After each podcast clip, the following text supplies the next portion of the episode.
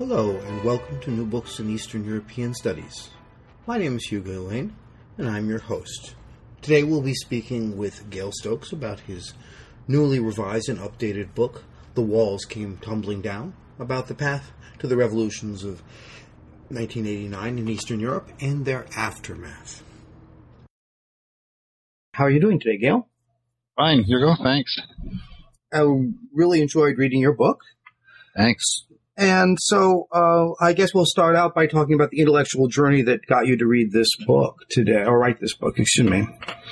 Uh, you're talking about the original edition that came out in 93. Yes. Well, uh, in the 1980s, I was a member of a organization called the Joint Committee on Eastern Europe. It was a committee of the uh, ACLS and the SSRC and uh, had six or maybe ten people in there that talked about issues and gave out money uh, from uh, Title VIII and so forth.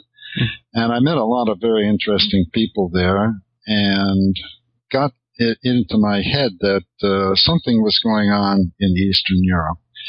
Uh, I also started teaching some courses uh, here at Rice and realized that there was a need for some a book of readings, perhaps, that people could use in courses like this. So I started to put together some readings, and eventually made a proposal early in 1989 to Oxford University Press for a book that eventually became uh, From Stalinism to Pluralism, a documentary history of Eastern Europe since 1945. Uh, it was a fun time because uh, when I first sent that into Oxford, sort of over the transom. I didn't know anybody or anything there. I got a little form letter from them that said your, and then it had crossed out manuscript and so forth, and it circled proposal. And uh, they said, we will be in touch, signed the editors. So I didn't think much was going to happen there, but eventually did accept book in the spring. And in the summer of 1980, a friend of mine uh, from England proposed or asked me if I would be willing to work on a book on current Eastern Europe. And I decided I didn't want to do that, but to put the idea in my head of making another proposal to Oxford, and this one I called The New Pluralism in Eastern Europe. Uh, so I made that proposal and I made some grant applications and I got them in by about October 1st, 1989. And lo and behold, on November 9, 10, the Berlin Wall collapsed and we had the Velvet Revolution and so forth. And suddenly this became a hot topic. I don't mean to say that I predicted any of this. I didn't. But uh, I happened accidentally to get in on the front end.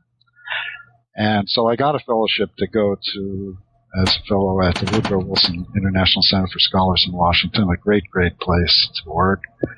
And Oxford did accept the proposal. And so I spent 1990, 91, and into the spring of 92 working on the book, uh, and it came out in 93. And then you decided to update that with the events? Well, I was, they, the the initial book being written in 1990 and 91, of course, didn't couldn't contain very much about uh, what was going to happen. There were some not really predictions, but uh, I you could tell that I was fairly optimistic uh, about the future of Eastern Europe there. But um, there was one so I did have one chapter about what happened in 1990 and 1991, and uh, I it was my favorite chapter title. It was the first two years of a long time, which did hint that I thought things were going to mature and progress, but I couldn't really write about that because it hadn't happened yet. And I was asked, Oxford's, my editor at Oxford asked me, oh, I don't know, 90, 96, 97, 98, right in there sometime if I wanted to update uh, the first edition. And, you know, I decided no because the, the, the countries that did join the European Union weren't in yet. Things were still a mess in Yugoslavia. And I didn't really know what to say.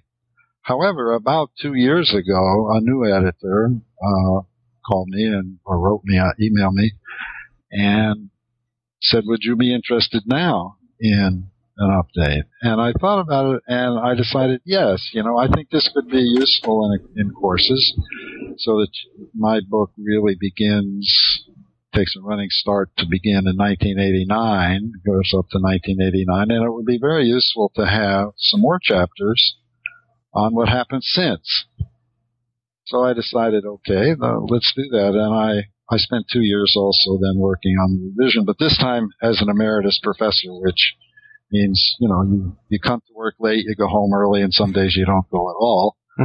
so it was a much more leisurely kind of uh, effort. But still, there are three. Uh, I took out the chapter called "The First Two Years of a Long Time," which has got some good stuff in it, but it's no longer really relevant and put in three new chapters. One of them on the new European order where Soviet Union collapsed, Germany was united, and the European Union matured.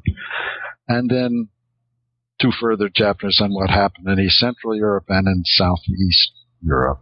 Uh, and because there is a certain amount of closure, not counting the former Yugoslavia, there's a certain amount of closure with the coming into the European Union of those Central and Southeast European countries.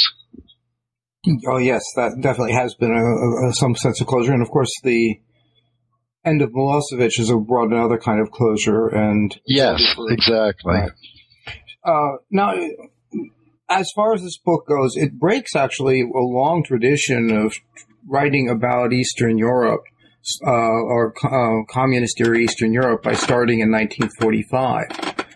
Um, and I'm just curious, you know, even your documentary. Well, actually, uh, the original manuscript did start, if not in 1945, it started earlier than 1968 with a couple of chapters that were uh, seen by my editor at the time as more prologue and make that made the book too long. So basically, she said, "Look, you got to you have to make a shorter manuscript." So I condensed those two original chapters that were in the draft or in in the uh, manuscript that I originally submitted. I, well, frankly, I cut a lot of that a lot of that out and uh, made made an introduction more broad, uh, broadened the introduction, but at the same time condensed it. So you're you're right that originally I did think of starting that way, but as it worked out, uh, I think it worked out fine this way. Well, yeah, I mean, it's just, it's an interesting, different way to look at the history of Eastern Europe uh, by starting with, I mean, what what anyone who has taken a class in Eastern Europe will is told is a, a defining moment, 18, 1968, and the end of, you know, the end of reform communism. Um, yeah, I, I break uh, the post World War II era uh, period in Eastern Europe into four, uh, I don't know, elements, I guess, or phases. And the first, of course, is just simply the imposition of Stalinism. It's not that the Eastern European countries were uh, opposed to Stalinism when it came in. They were uh, ready in a way for some kind of uh, collectivist action, but it basically Stalinism was imposed. So that's that's the uh, by force and other means.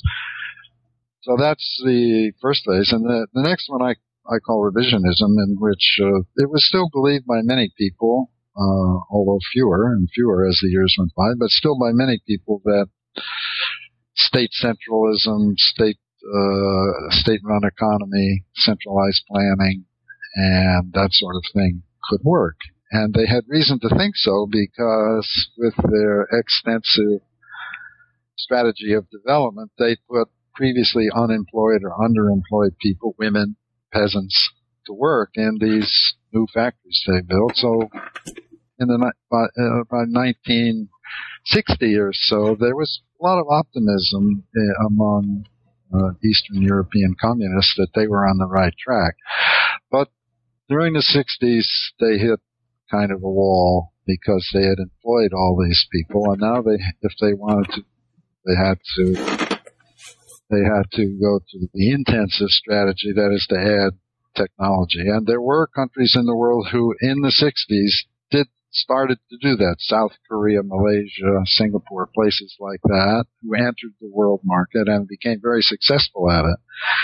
But this second period of revisionism ended in 1968 with the imposition of the Brezhnev Doctrine and down at the Prague Spring. So when Brezhnev and his allies thought they were saving socialism by putting down the Prague Spring, they were actually killing it.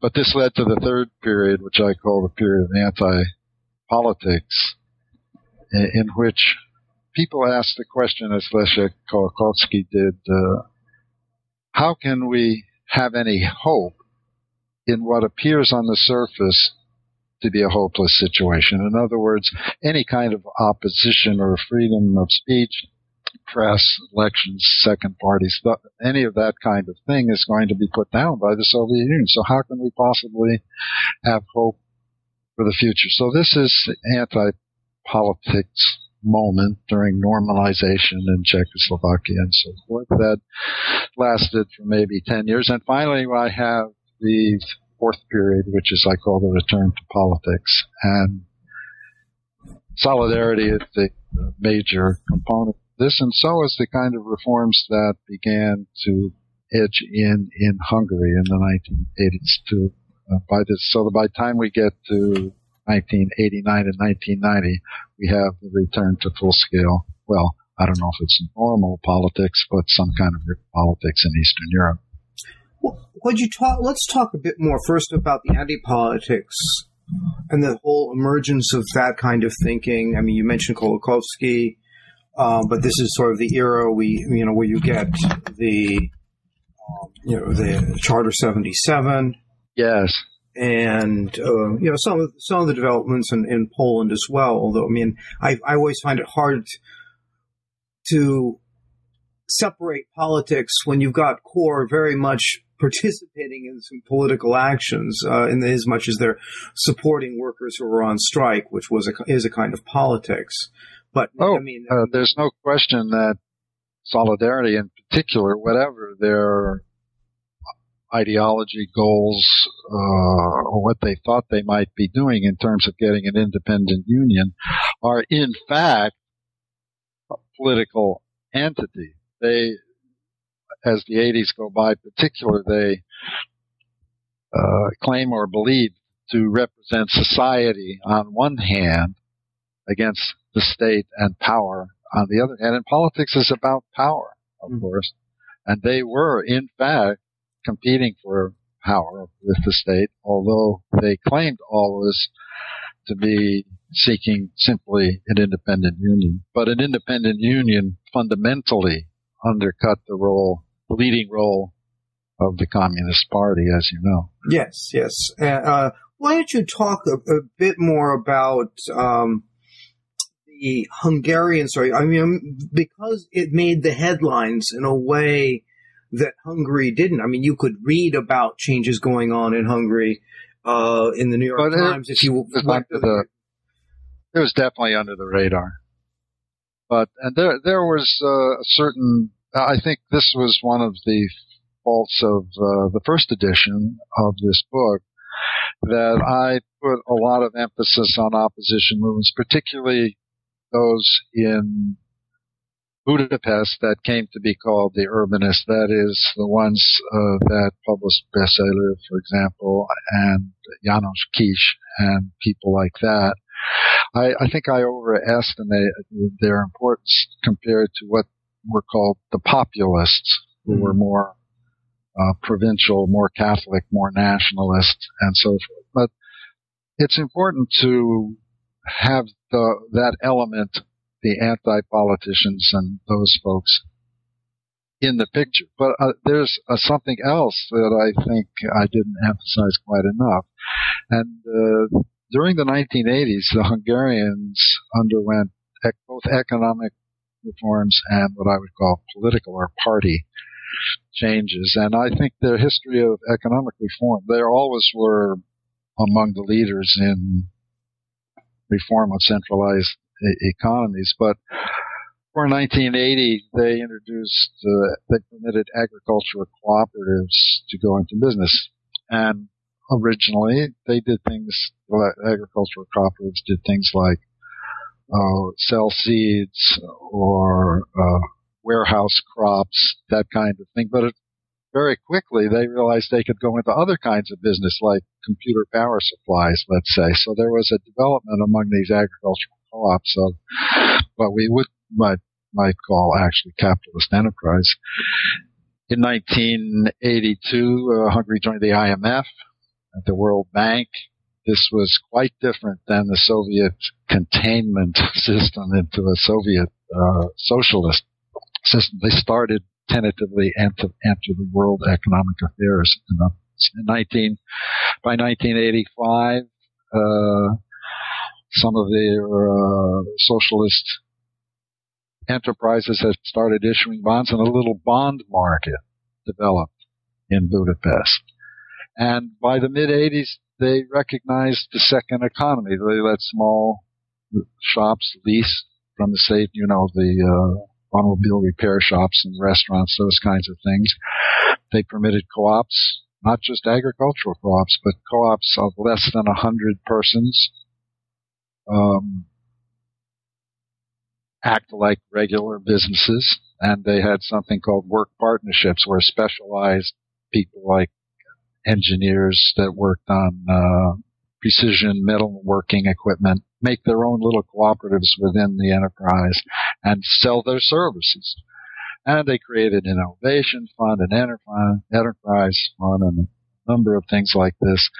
They were, in other words, very different than certainly Czechoslovakia, Romania, Bulgaria, East Germany, those places. So that by the time uh, 1989 and the big changes arrived, they had some experience in entrepreneurship and those sorts of things that characteristic of a market style system when we're quite ready to enter in in a way that some of the other countries were not. And then second area in which there were reforms, already by the mid 80s they had elections in which there were sometimes multiple candidates so that by the election 1985 they had a more representative, let's say, legislature, let's say Mexico, for example, with a few oppositionists. And there's an amusing aspect of that when somebody wanted to vote no in the mid 80s or late 80s in the Hungarian parliament, they realized they had no mechanism for recording a no vote. They had to make up a new mechanism to, to get that. Uh, and anyways, not to go into any great detail, but the regime itself started to reform. The reformers like uh, and uh, uh, for example, started to edge out the old timers. So Kadar was out in May 1988, and uh, there was a new law on associations, it was called, in mid 1988, which permitted people to associate for political purposes, and which led to the creation of political parties.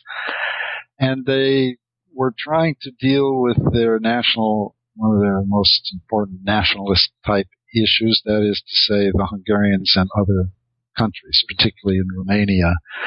And they wanted to regulate immigration so the uh, refugees, border status, and so forth. So they accepted the international protocols on refugees, and in March 1989, informed Gorbachev that they were going to start taking down their border uh, fences and so forth with uh, Austria and other places. Uh, Gorbachev didn't react. He said he he simply said oh well we're softening our regulations too. He didn't say no you can't do this. This is impossible or anything like that. He was oh okay if that's what you want to do go ahead. And on may 2nd they started actually cutting barbed wire. And you know in the by the summer then east germans were escaping across the border into austria increasing the pressure on east germany. So by june 1989 they started some roundtable talks with the representatives of the various parties that had emerged and the unions and the church and so forth, and conducted what has been called the negotiated revolution that by September they had agreed not to call it the People's Republic anymore, but just the Republic of Hungary and to have elections. So all of this happened before November 9th and 10th. That is to say, before the fall of the Berlin Wall. These things are not particularly well known, but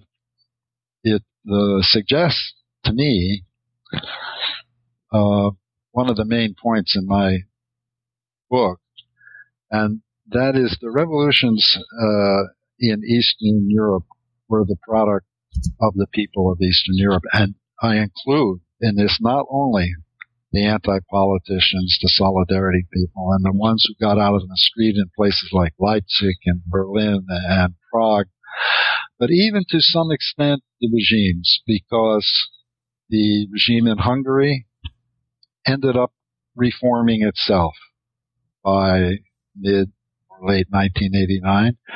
And even Jaruzelski in Poland eventually put his future on the line, so to speak, by agreeing to a roundtable discussion with Solidarity, which resulted in the famous election of June 4th, which the communists almost completely lost. So I think in Poland today in particular, this is a very dangerous thing to say because there are still very volatile opinions in Poland about the role of Jaruzelski, even the even the role of Solidarity and Wałęsa were seen by some on the right as having capitulated to communism or in Jaruzelski's case having been a very negative character in Polish politics. But in my opinion, it's the regimes also who lost confidence in themselves and in a couple of instances, not in Romania, of course, or Honecker didn't change naturally, but in Poland and Hungary they did and they were part of the process. Yeah, I think I think that's a very important statement. And even, I mean, yes, you will find people like the Kachin, well, the one left, Kaczynski, yes. uh, brother, uh, who were, um, who you know, definitely have no time at all for Jaruzelski as a reformer. But my uh, adopted Polish grandmother, the woman I would visit periodically when I was in Poland in 85, 86, okay, I know last time I spoke to her, she said you know, she well, she said, you know, as she said before, I was born against the Bolsheviks in 1916, and I'll be against the Bolsheviks my entire life. But she said, you know, she she said on the one hand, the Soviets were not going to invade, but she, I think, honestly uh, accepted his claim that he thought they would. Uh-huh. Um, when I spoke to her, so I mean, there are people who see who can see some of that. And you know, of course, and we have to always remember in that case, you know, he had seen what happened to the Poles in Uzbekistan, and which is some experience a lot of other Poles did not see. So yes, he he experienced that himself. And so that changed. I think um, you bring up an interesting point, though, because I was struck. You have some relatively kind words to say about Husak when he comes to power. I mean, you're. I'm. Uh, you're not that you're pro Husak exactly, but you say he was a smart guy. He saw, but he saw which uh, who was going to be buttering his bread, and he went well, and accepted it. But why do you think then, if he was a smart man, he was unable to see a way out for a similar way out for Czechoslovakia? Well, there there are a lot of smart people who uh, are also uh, opportunists or ideal have ideological blinders. Uh, we see them in politics all the time. Uh, Husak, uh, I think, did I like very much what he said when he came back one time from a visit with Brezhnev. He said, "We came, we saw, we lost." and and he knew they lost. Uh, but uh, he was he was I think a rigid man, and uh, he had uh, the faith of um, of the tried and true communist, and he put those into effect. Being smart doesn't have a lot to do with that. Okay, so you basically accept the line that he was a rigid person as well. It wasn't that he. Oh yeah. He just got locked into someplace and was unable to see. I mean, he's. Uh, he, no, I don't think he was. He he was not looking to the future uh, as what might happen eventually or anything like that. He was conducting a normalization of uh, of the present. By the way, speaking about uh, going, going back actually to Poland and Hungary, uh, who both, I mean, uh, Poland also ends up joining the International Monetary Fund.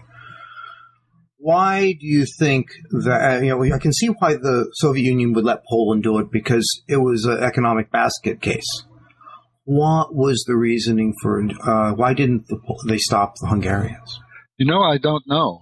I can't answer that question. Uh, that was, it happened during, uh, the very end of Brezhnev's regime and the beginning of Andropov Chernenko, right in that whole period there. And I, I really don't know what the Soviet thoughts were on that subject.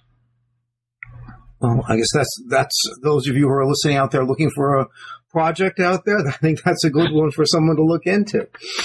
Uh, so uh, the revolutions of '89 uh, uh, are pretty well ingrained in our memories now. Uh, do you have any thoughts about and looking back at them?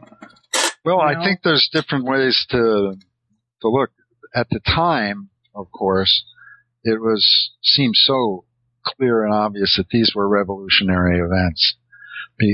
They're not revolutions where there are beheadings and the guillotines and civil wars and, and that kind of thing, but this was an enormous change, and it happened so relatively peacefully that it was it was totally astonishing. So, I think focusing on Poland, uh, there was an emphasis at that time on civil society uh, asserting itself in the face of power, and even recently, Timothy Garton Ash has said it was Europe's best year, the only time people actually overthrew oppressive regimes successfully, and this this is thrilling, and it's no wonder that there was a uh, over not not overemphasis. I almost said overemphasis, but that there was an emphasis on this heroic aspect of and I I personally find that still very thrilling and very stimulating.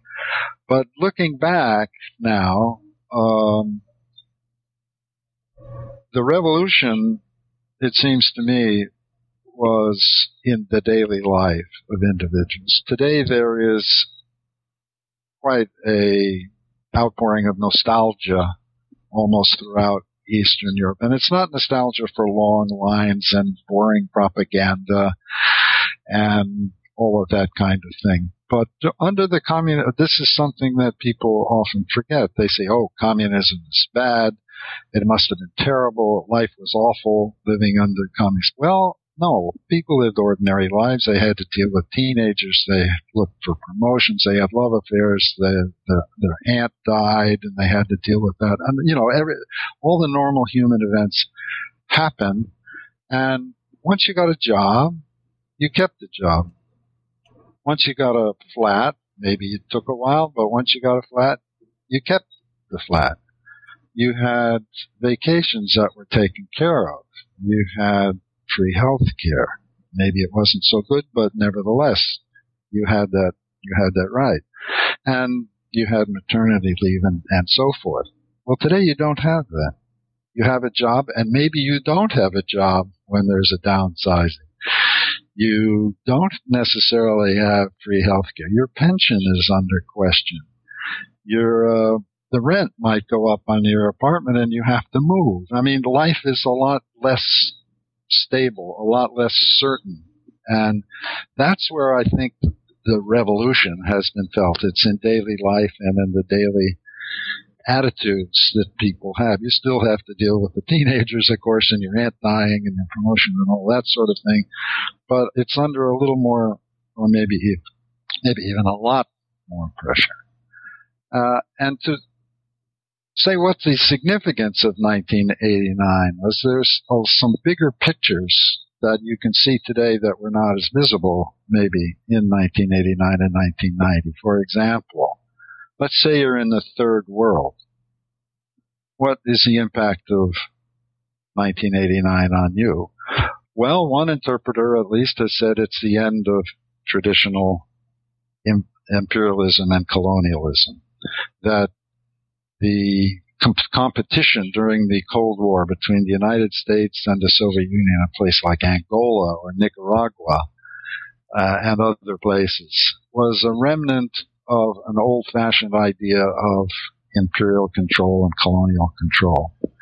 But that now, with the end of the Cold War, the end of the Soviet Union, is ended finally the last vestiges of that attitude. It's not that the developed countries are uninterested anymore in those parts of the world, but they're doing it through international entities, the World Bank, the IMF, thousands of non-governmental organizations. it's a different atmosphere, and this is one end of the Cold War impact, a result that if you're in another part of the world and not Europe, uh, might seem to be the most interesting most important thing to you about what happened in 1989 and 1991. And another one is if you're from the Euro, if you're looking at the European point of view, uh, 1989 might be seen simply as a milestone in the most important political development of post World War II Europe, and that is the elaboration of the European Economic Community into the European Union. Looking back from today, 20 years after 1989, it seems almost linear from the coal and steel community to the Treaty of Rome and so forth, right up through until the Lisbon Treaty of 19 of 2009. The growth and elaboration of the European Union, in which 1989 op- uh, can be seen as a major milestone for opening up the expansion of the Union into a new part of the new part of Europe. And you could, I think, write a history of the European Union which 1989 becomes a milestone or an episode in that process. And there's also another large scale way of looking at 1989, and that is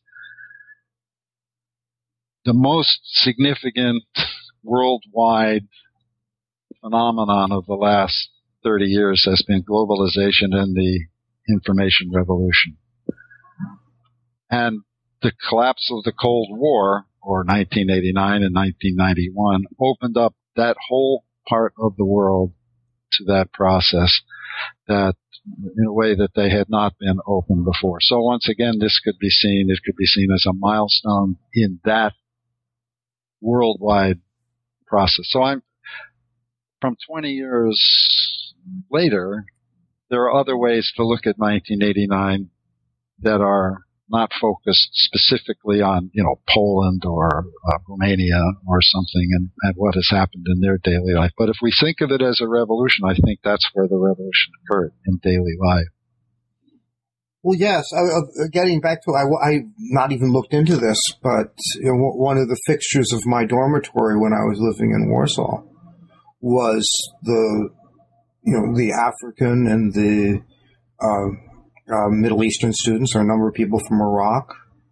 Uh-huh. Um, and there was a, you know, I was I was there the year uh, of the bombing in Berlin and the bombing then of uh, Tripoli uh-huh. And uh, there was a you know there was a big march that was staged in protest to American aggression, and I don't uh, know you know what the state is as far as Africans and people getting cheap educations in Eastern Europe. I suspect it's not. No, I don't. I don't know what it is either. But uh, that that certainly changed too. I suspect. Um, of course, oh, the, the, other odd thing is the, the sudden flourishing of uh, Vietnamese immigration, uh, which you know they were already in there as guest workers uh, in Germany, and then, but then moving into Poland and stuff in larger numbers, and the, with all the Chinese. All yeah. the Chinese restaurants or Vietnamese restaurants that have opened up in those places now, uh, which is a, a, another side of globalization. Uh, we've talked about the happy part of those revolutions, but uh, the revolutions, uh, of course, we'll move to Romania later, but I want to talk about the place where things really went wrong, and uh, that's Yugoslavia. And of course, that's really that is, if I understand your specialty, if I recall correctly, originally. Originally, yeah. And what what lessons do we have from that? I mean, was there uh, where did things go wrong there? one of the uh, most important positive aspects of Tito's victory in 1945 was their policy of brotherhood and unity. That is to say, each of the constituent peoples got their own republic, Macedonia, Montenegro, and so forth. And uh, they were supposed to operate under the overall overarching ideology of socialism, eventually worker self management. So Tito actually thought that it would be not a bad idea for people to develop their own ethnic solidarity, but that they would be contained within the ideology of internationalism and uh, socialism and so forth. Well, of course, socialism didn't work out for them, but the development of national sensibilities did.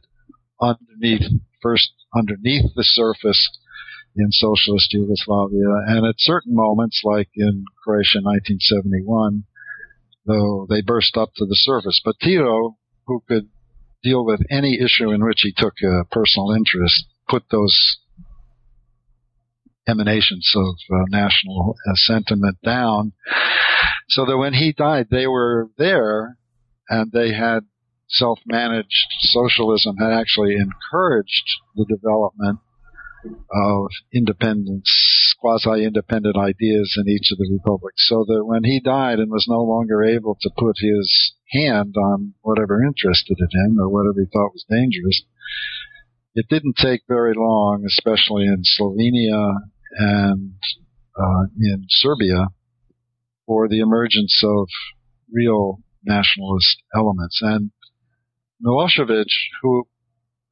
Milosevic was really not a nationalist, although he used, I mean, fundamentally, ideologically, viscerally, but he used nationalism, particularly a sense of injustice about Kosovo, to raise himself up to power and to maintain himself in power. And he was able to generate a lot of heat and very little light uh, in Serbia from 1987 to 1990, and he scared everybody else. In Croatia, without much experience in elections, they elected in 1990 a nationalist of their own, Franjo Tudjman, uh, who was not particularly well suited to a multinational environment that they had in Croatia with a significant number of Serbs, both in Krajina and in Zagreb itself. So you had two leaders who were not very interested in uh, what I would call a politics of accommodation, and in fact, quite the opposite. And I think these leaders, along with a couple of people like uh, Karadzic in Bosnia, bear a heavy responsibility for the disasters that struck the former Yugoslavia in 1991, 92, and 93. Uh, it was a, a failure of leadership. They purposely invigorated national enmities and used them for their own purposes, and uh, they they bear heavy responsibility for the bloodshed that followed. Well, yeah, I, I, I think you're. I mean, you know a lot more about than I do, but I, I, you know, I, I think you're. I agree entirely. At the same time, there, to a certain extent, there was fervent ground. When I was in Berlin in 1987-88, uh, I was became friendly with a young Slovene Croat who had grown up in Germany and was studying at uh, the university as well. And um, I can't remember which side of his family was which, but that's neither here nor there. He was at that point doing. He had a, uh, I think, a Slovenian flag in his in his room, not a uh, not a Yugoslav flag. Yes. And uh, he was doing everything he could to avoid military service because he was certain that they were going to send him to some place like Macedonia where he'd be beaten up as a uh, as an uppity uh, North yeah. Slav, who uh, and such. Um, and well, I think been, that was quite true in this. Uh, by that time in Slovenia, there are a, a number of issues and controversies. One was the uh, so-called Mladina case, where the youth magazine Mladina had accused the army of various things, and the editors were put on trial, and it brought out an enormous amount of um, national ent- uh, enmity because the army was perceived as being run by Serbs. There was a language issue of whether they could speak in the army Serbo-Croatian or or Serbian or uh, Slovene, and there was also a concomitant emergence of uh, civil society in which a, a, lot of the things that we now more or less accept as normal, like punk rock and uh, gays and that kind of thing, certain kinds of music and graffiti that lent a vigor to Slovenian society that was not the same, certainly, as in Macedonia. And uh, the party there also entered into it by encouraging or willing to go along what they eventually called secession, not secession, uh, disassociation from. They basically they basically put it to Milosevic. Either we'll have a real association of states in Yugoslavia, or we're gonna we're gonna leave. And uh, eventually Milosevic said, "Okay, go ahead and leave." What do you think about this thought as far when we talk about you know both Yugoslavia and the Soviet Union as uh, you know as nominally federalized states, one much more truly federalized, uh, the other uh, you know more titular. Uh, we see a pattern where the, the most talented in the Soviet Union tended to make their way to Moscow.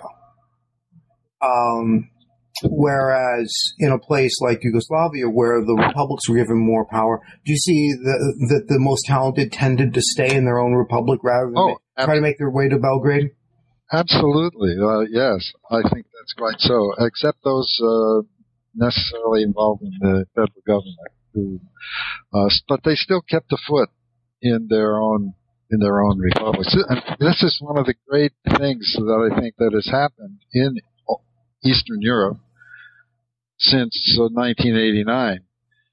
If you were a Hungarian, what you and you were very talented, uh, either in in entrepreneur or whatever, you ended up in Budapest.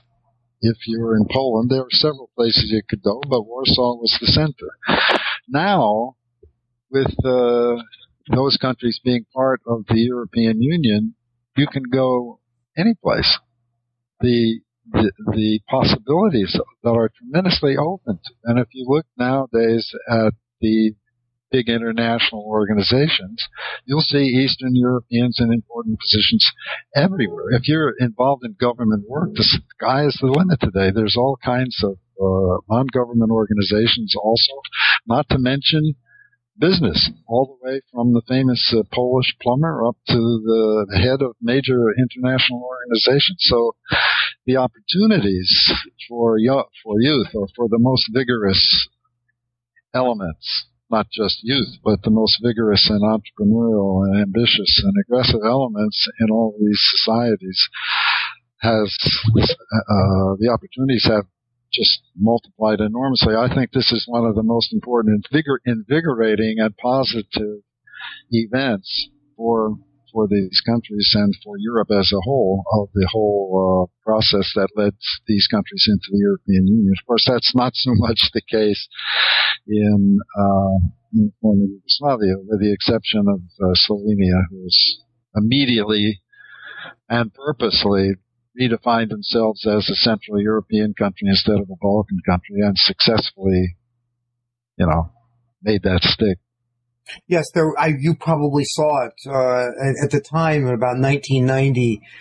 Uh, there was, you know, I, I, think I would see it late at night. Uh, there would be some guy, you know, saying, you know, about you know, talking about investment opportunities, and they would t- tell you um, which, know, Slovakia or Slovenia, uh, countries in Eastern Europe, which one is ripe for uh, uh, for investment. It may have been 93 because I think they didn't mention Czechoslovakia. It was just Slovakia.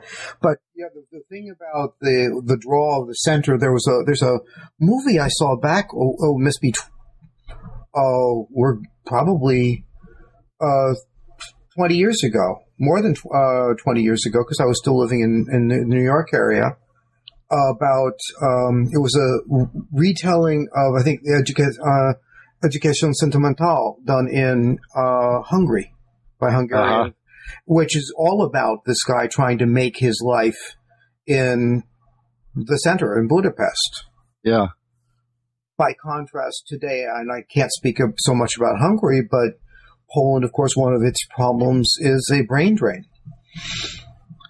I think that's uh, true every, everywhere. I know in Bulgaria, Serbia, for example. I know it's, I know through Bulgaria, one of Bulgaria's main problems is uh, its population loss. Its population has sunk dramatically, and this this is in part because of losing some of the uh, Turkish people, but it's also because of people, uh, young people leaving. And and I know in Milosevic, right at the early part of the wars, Belgrade in particular lost a lot of young people. My old friend, uh, his son is, of course, living in Switzerland. Mm-hmm. Yeah, I have uh, friends of uh, I met a playground friends of so, you know my son son had a, they had a son uh, about my son's age and uh, you know they were architects and they left and uh, yeah and you know they had a whole circle of friends, uh, of course, with, you know, for, with similar experiences, and uh, actually Bulgarians I know about in, in uh, the area, the neighborhood I used to live in. I know about four or five Bulgarians. Yeah.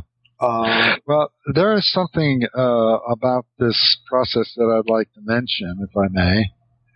Uh, there's a sense among many Americans that Ronald Reagan is responsible for all this that happened. You know, he called the Soviet Union the evil empire and he introduced SDI, Strategic Defense Initiative or Star Wars.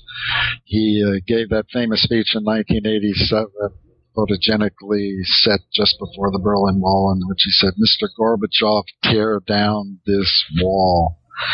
And of course, the wall came down, and a lot of people give him credit.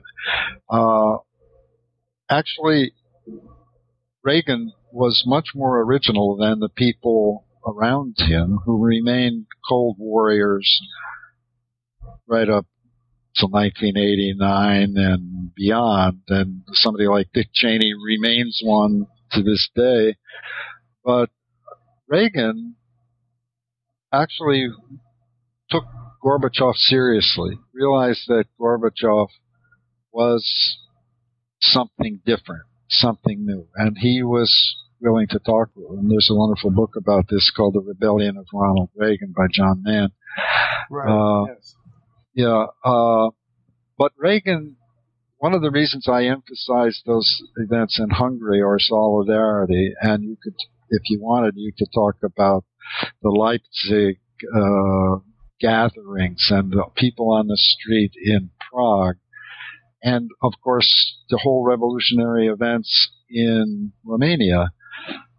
It's, I emphasize those to show that it's the people there and the regime, and sometimes even the regimes there that made this change. That we had nothing to do with it. And it's not to denigrate Reagan or anything. It's just, it's just the fact. And this has this is interesting to me because it lends uh, it helps you think about the position of great powers in the world. Great powers cannot and do not always make events to fit their own agendas.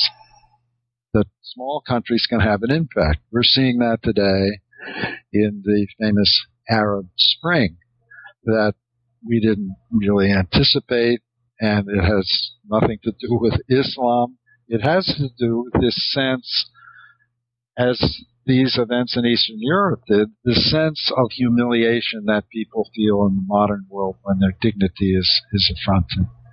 And those anti-politicians and solidarity folks bring that, brought that to the surface. And I have here a couple of quotes, if you don't mind, I'm going to read. Oh, please, please. Uh, in 1975, Václav Havel wrote to Gustav Husak, the president, his head of his Czechoslovakia. He said, even if people never speak of it, they have a very acute appreciation of the price they have paid for outward peace and quiet. The permanent humiliation of their human dignity. And in 1978, in his great essay, The Power of the Powerless, he said, under the orderly surface of life, uh, oh, excuse me, let me start again.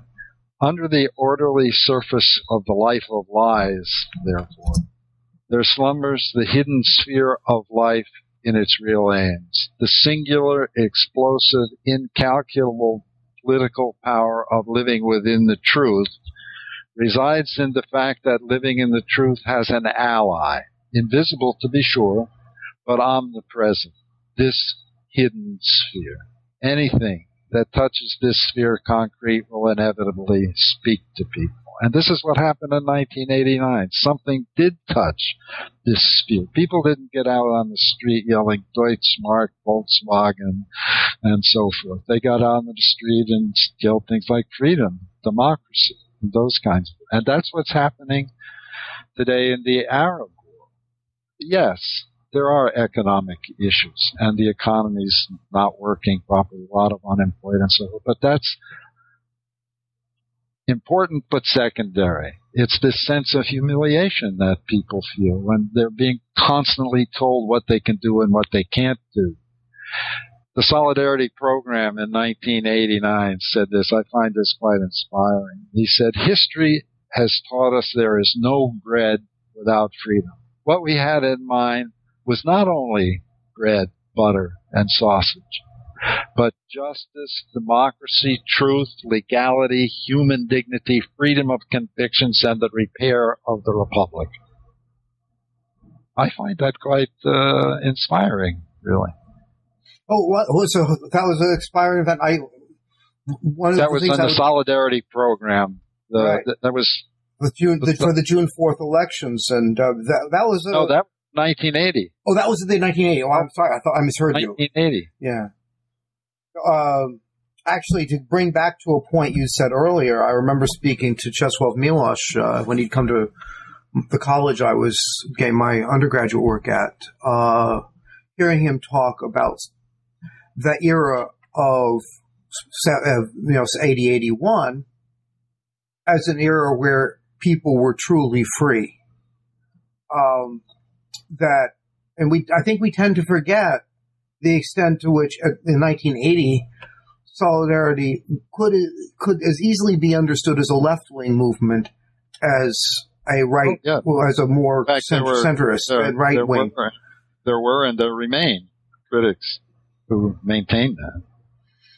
And so, you know, when when he was talking about that free, it was that freedom that you know, I also remember overhearing in a rather bizarre conversation in a train. I was, uh, I think I was heading back to Poland after uh, uh, a visit to Western, uh, to West Germany, and there were two Germans, one Eastern, one Western, talking to each other uh, circumspect. The, I think the one from uh, East Germany more circumspectly, but uh, the other guy saying things like, "Well, yeah, I mean, over in your part of the country, you know, there's less stress on the work and all that, and um, we've now we we got the stress. Everyone yes. has the stress. Yes, that's that's uh, what they got." Um, the uh, you know, if we if you don't mind, uh, we have tended, uh, I mean, when you've written a book that covers so many countries, it's so difficult to get to everything, uh, particularly when it, uh, uh so many things happened in, if not two years, uh, but in about 30 years. It's still a, a big 30 years. Yeah. Um, let's talk about Southeastern Europe. Give it a little uh, time to itself as here. you know, talk first about the extent to which um, you know, socialism was accepted in those countries, at least uh, Bulgaria with less oppression, but even to a certain extent, Romania, Romania, and then the difficulties they've had in coming out and the you know particular issues of corruption, perhaps. Uh, the harshness of the dictatorship in Romania has poisoned poisoned their public life in a way that's very hard to overcome. This is something I would keep in mind for the Arab Spring events. It's it's very hard to start democracy from scratch, and one of the main aspects of a stable democratic society is a is a stable working system of justice. And in Romania and to a certain extent Bulgaria, they have not been able to overcome the idea that the courts are the property of those who are in power, you know. Mm-hmm. So it's proven very difficult to get any action when, even when people are caught red-handed in obvious corrupt events. There's, there's different types of corruption. There is the small scale daily life where you have to pay the doctor a little something to get in to see him or the dentist or the plumber or over and above what they're supposed to get. And that's daily or the, the policeman, you know, who arrest you for going through the stop sign or something. Then there's the, the large scale corruption that takes place in the top. And there, there's a lot of money floating around out there from the European Union and those energetic people who are well connected have found ways to to get hold of it, and it's very difficult to stop. And this is the main complaint that the European Union has had about Bulgaria and Romania both. They've even they even stopped oh, half a billion dollars worth of credits to Bulgaria a couple of years ago when they got fed up with some of the shenanigans that were going on there. People who get a high ranking people who get arrested in Romania for for corruption find that they're able to game the system and get things put off and constantly uh, new investigations and so forth. They they end up never actually being prosecuted. So it's a difficult problem, and I'm not sure. In uh, except that in the long run, you hope that things can improve. Although you seem to suggest that, the, if I recall correctly, I didn't note it down, uh, but that even Iliescu was, if, while well, certainly tolerating an awful lot of things, and there's one thing that Iliescu did that was very good. Uh, maybe two things.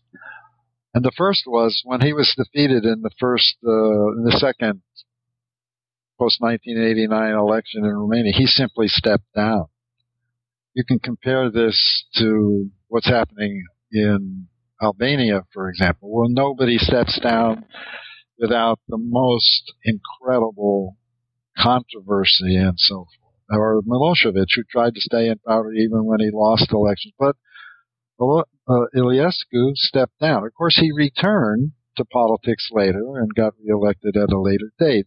But one of the signs of a democratic regime is when the party in power loses, they simply step down. So that was a good thing that that he did. And then another good thing he did, probably not consistent with his personal beliefs, was while Romania was a candidate for the European Union, in his formal capacity as president of Romania, he, he apologized for the Holocaust in Romania and said that it was a blight on Romania's history and made all the proper sounds. And they established a commission on the Holocaust. Holocaust is supposed to be taught in schools and so forth. It doesn't mean that anti-Semitism is over in Romania, far from it, or that it's Holocaust is taught in every school or whatever. But the official position of the government now is opposed to anti-Semitism, and this is a huge change in Romanian political culture. Maybe over time it will have its impact. Yes, well, I mean, it wasn't that long ago that uh, George Soros was regular, and this was before the British press started pillorying him uh, for uh, you know his efforts in Eastern Europe, including uh, giving money to uh, uh, to opposition in Romania or to the um, the I can't the, the sort of you know the Open Society, Open Society, and various kinds. The way you know, you, get you get these sinister, sinister lines like and you know, uh, no gift is really for free, and uh, pointing out, you know, his Hungarian name, and of course also hinting in various ways about his uh, Jewish. Oh well, faith. yeah. Uh, I mean, there are there are some extremely nasty press. Uh, press press that in the United States or in Western Europe would probably uh, be suppressed in some because of their the the vitriolic kinds of nationalism and anti-Semitism, simple scandalous kinds of accusations and claims. Now, you know, speaking about the kind of control issues in, in the government, it's a, you know, one of the, uh, uh, you do talk about it, the um, pyramid scheme that uh, Romania, and of course, uh, Gary wrote, wrote, wrote a, a, lovely piece about that. You know, when I was in Poland in, seven, in 85, in the second, well, actually, it was spring of 86, I believe, there was a pyramid scheme going on. I wasn't aware of that, but I've I, never I, heard anyone talk about it. But I was there. And these, uh, uh, that would be under communism. But pyramid schemes are everywhere. I mean, uh, I don't get them anymore, but I used to get these letters every now and then. You know, pass this letter on to 20 people, put a dollar in, and so eventually you'll get uh, hundreds of thousands of dollars. Uh, they've they've always been around, and of course, in the United States, every every other week you read about some new guy arrested for a 56 million dollar pyramid scheme of some kind or another. So they exist everywhere, but uh, they are particularly damaging, I think, in these new economies because people didn't understand what a market economy was, and this seemed to be creating money out of nothing. And uh, it, in fact, it was creating money out of nothing, but it gave the whole idea of a market economy a bad name, especially in Albania or other situation's the most extreme. Well, yeah, I think well, it's an int- it was an interesting connection because in many ways, people, perhaps because of what they've been taught in school, understood investment as basically money for nothing. uh, and so that you run into that, you know, uh, I won't speak about the Polish case again. I, I've just been struck by that and, and wondered about that as a, a sign of deter, another sign that was there in 85 of the deterioration of, of the order uh, that was well, there beneath, beneath, the surface. And, you know, uh, but. Of course, you know, in Poland in 1985, you're in the midst of uh, the process that leads eventually to the round tables. Would, and after the t- 10 million Poles became members of Solidarity in 1980 and 1981, there are left a lot of people who had a new sense. And of course, with the Pope's visits and occasional mm-hmm. visits to Poland too, gave them a whole different vocabulary and, and, and positive way of looking at the world. So that uh, Poland was more open to those kinds of things. In Poland, uh, even Western analysts thought by 1987, Poland was by far the freest country in Eastern Europe. Oh yeah, I think it, it, definitely was, and you had you know signs of that ever, everywhere. I remember visiting in the spring of '88, right before the strikes, the first wave of strikes that hit that spring. Uh, being struck by you know what people were talking openly about. A friend, uh, a friend of mine, uh, was you know read me a little piece from what was the economic newspaper of the time. I've forgotten what it was called, and uh, staking, you know, there's no question that we're going to be a free market economy, whether it happens. Well, Pat, Padraic Kenney has a whole book about that. The Carnival, the Carnival, terrific book, Carnival of Revolution. Oh, it is an excellent book. I think it's actually available uh, on, on the uh, on our site. I think it, yes, it is. You can uh, listen to yeah. an interview with him. Uh, but yeah, I mean, but I was talking specifically about this article that was uh, I was guy was telling me, you know, that Poland is going to be free. We can only go to a free market economy. And I've off uh, one reading, and I think you to some extent talk about this of the 1987 referendum on the economy that uh-huh. Jaruzelski put forward is a reading of it uh, of just trying to buy legitimacy, which was kind of a no lose situation for him. If they went with it, then yes, and if, if no, he could say, "Well, this is the economy's going to go get worse, uh, and it's not my fault." That's uh, right. And there is a certain element of, uh, I mean, I, I, think we may come to compare Jaruzelski to Napoleon III as uh, someone uh, quite flawed uh, not, uh, but who, in in a, a, variety of ways, including you know the use of a referendum, uh, to sort of shape things and prepare people for a real uh, uh, democracy. Of course, the government declared that that referendum had failed, even right. though it appeared on the outside that it had passed because of the number of percentage of voters. Right. Yeah, that had it had to read it. It, had, shocked everybody. Yeah. Let's they faked elections before, and why not this one? Right. No. Well, I think it was there was a change, and there was a. I don't know. Have you, have you ever met uh, Piotr Wróbel? No. He's a professor now at Toronto.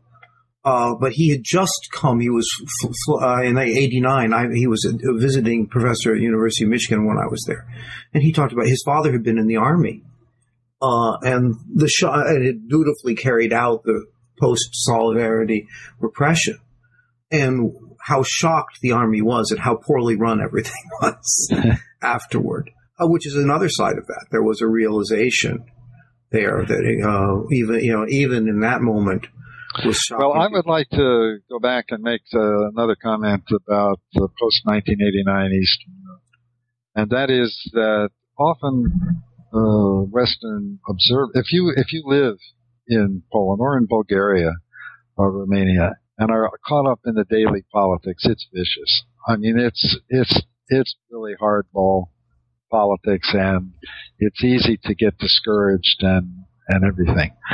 But what I think the Eastern Europeans didn't realize when they thought they wanted democracy for them, I think in 19 late 80s, 1980s, democracy is just a word. It's something that was good. It went with the West. It was something we should have. But what they didn't realize was that democracy means warfare, you know, contest, and that there are going to be uh, vicious infighting, and there's going to be unreasonable people. There's going to be cheaters. There's going to be all kinds of controversy and setbacks. But this is normal.